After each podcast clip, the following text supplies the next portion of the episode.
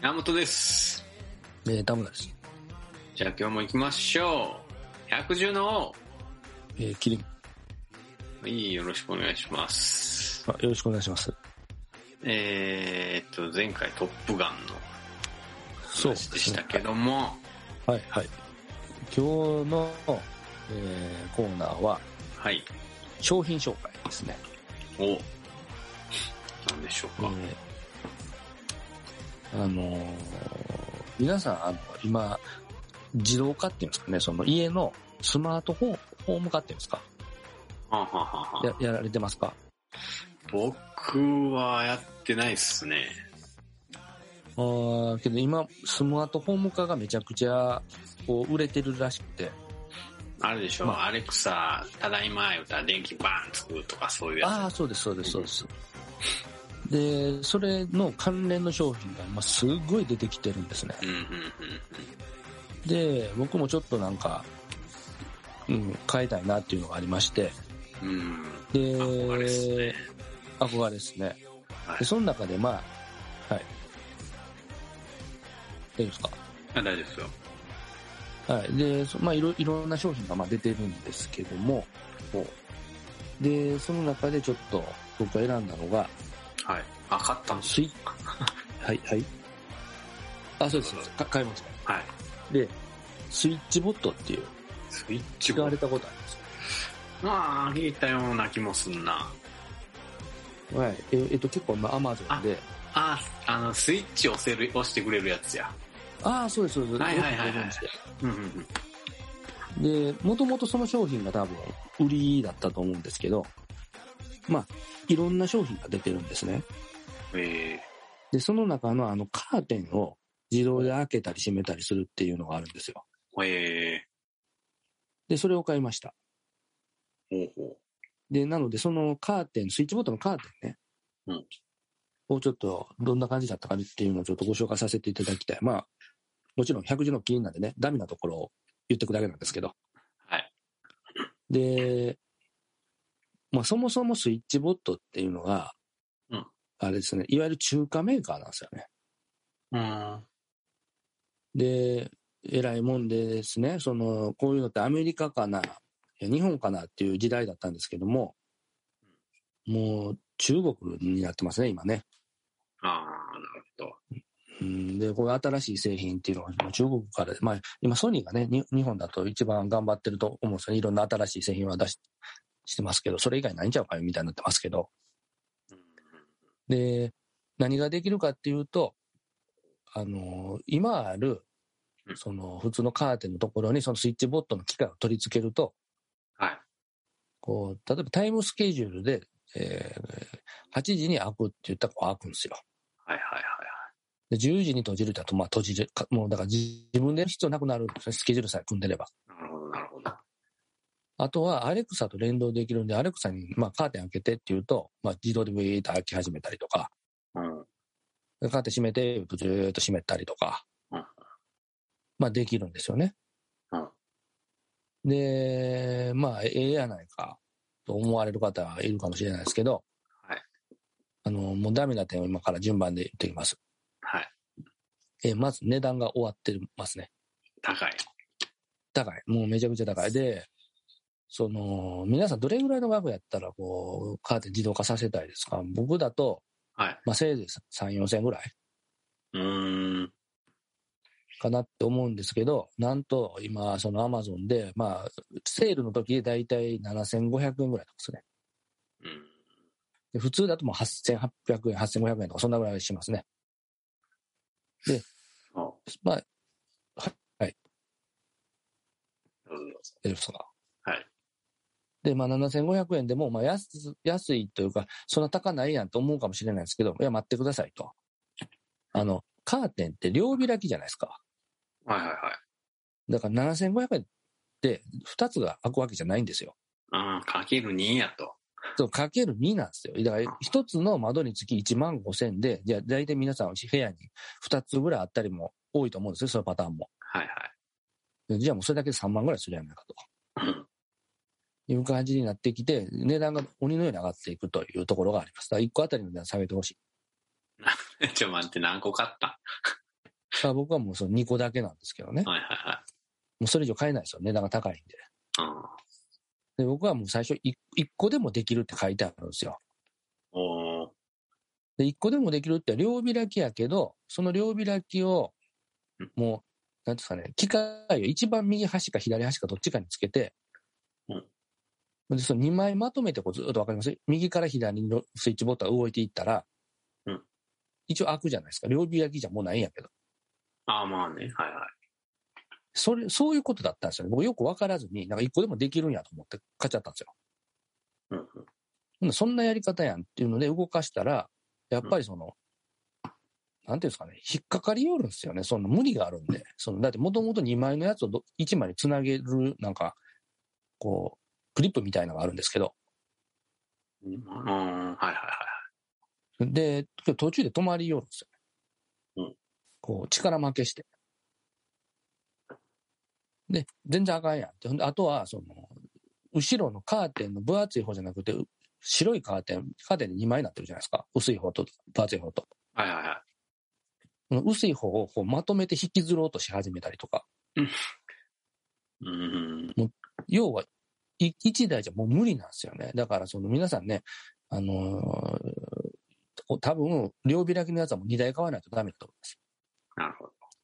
で、追加で買ったら、まあ、ね、両方、その、いカーテン1枚につきその1台くっつけるんで、まあ、両方開いてくれて、まあ、ようやく、後ろのね、カーテン引きずらないとか、まあ、それなりに動くようにはなったんですけど、うん。うん、んならもうええやないか、値段だけかっていう話なんですけど、けど今度皆さんどうですもし2枚で買ったら何を考えるかって言ったら、はい。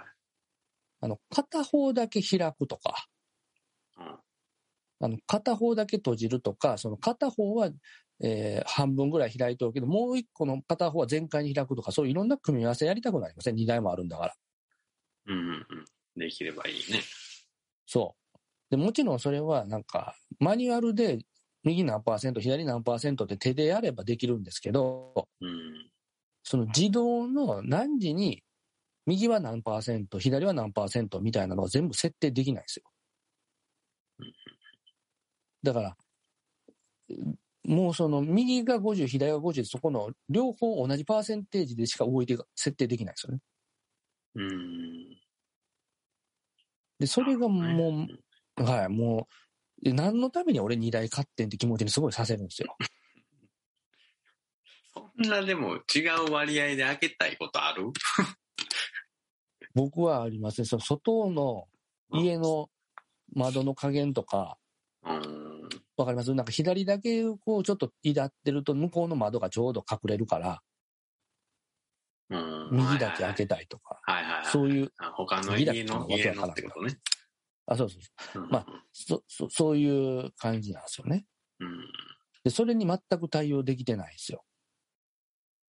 で、あと、まあ、その値段が高いのにっていう、その2台も買ったのにっていう悔しさと、あと、あの、電池が6ヶ月持つっていうふうに書いてあったんですけど、うんいや、鬼の勢いで電池が減ってきて、で、もう、なんかもう使ってなんか3日目ぐらいでなんかもう100%が90%ぐらいになってましたけどね。うん。この勢いやったら、いや、6ヶ月絶対無理やんっていう、もう絶対いかんやんっていう感じになってます。うん。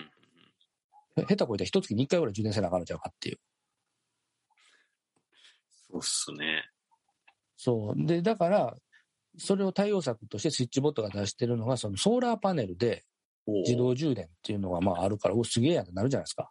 はいそれは僕はまあ買ってないんですけど、ネットの評価によると、それをつけると、うんあの、引っかかって、なんか動かなくなるらしいですね。どないやねん。そうなんですよ。どうなんやねんって感じで、もう無理やんっていう話なんですようんだまあ、この辺がもう正直、あ、中華やなっていう中華感がすごいプンプン漂う製品になってます。うんうんだからなんかスイッチボットがその、なんなんていうんですかね、新しい先鋭的なって思ってたら、ちょっと痛み見る見るかなっていう。うん、なるほどね。はい、もう中華やと思って買っててもそんな感じじゃないですか。もう設定できへんわ、あ、引っかかるわ、あ、動かへんわ、あ、まあ、全然あかんわ、みたいなうん。ただ、まあ、自動で開いたり閉じたりするのは、まあ、すごい便利なんで、ほうーん、ただそこにこん、そんだけの価値あるのかなっていうの。で、あとね、皆さん多分ややりたがるのが、僕もそうだったんですけど、あの、こう、日の出と日の入りの時間に合わせて開けたり閉じたりとかね。はいはいはい。多分多くの人やりたがるんですけど、あの、スイッチボット自体にその機能ないんですよね。なるほど。時間設定しかできないんですよ。で、それで僕はあもうでけへんわって諦めてたんですけど、うん。えーまあ、やるとしたら、うんえーその、あれがあるんですね、その、アレクまあ、サ。僕 iPhone 使ってるんですけど、ア iPhone だったら、ああー、あのシリショートカットって言うんですかはいはいはい。シリのショートカットだと、その、組み合わせでね、スイッチボット呼び出して、日の出の時に呼び出して、うーん。開ける、閉めるっていうのは、まあ、できるんですよ。ただ、皆さん注意いただきたいのは、その、シリショートカットの場合は、もう開ける、閉めるしかできないんで、その、はいはいはい。何パ、そうそう、何パーセント開ける、何パーセント閉めるっていうのが、日の出で、日の入りでできないんですよ。うーん。で、なんなんこれってまた思うんですよ。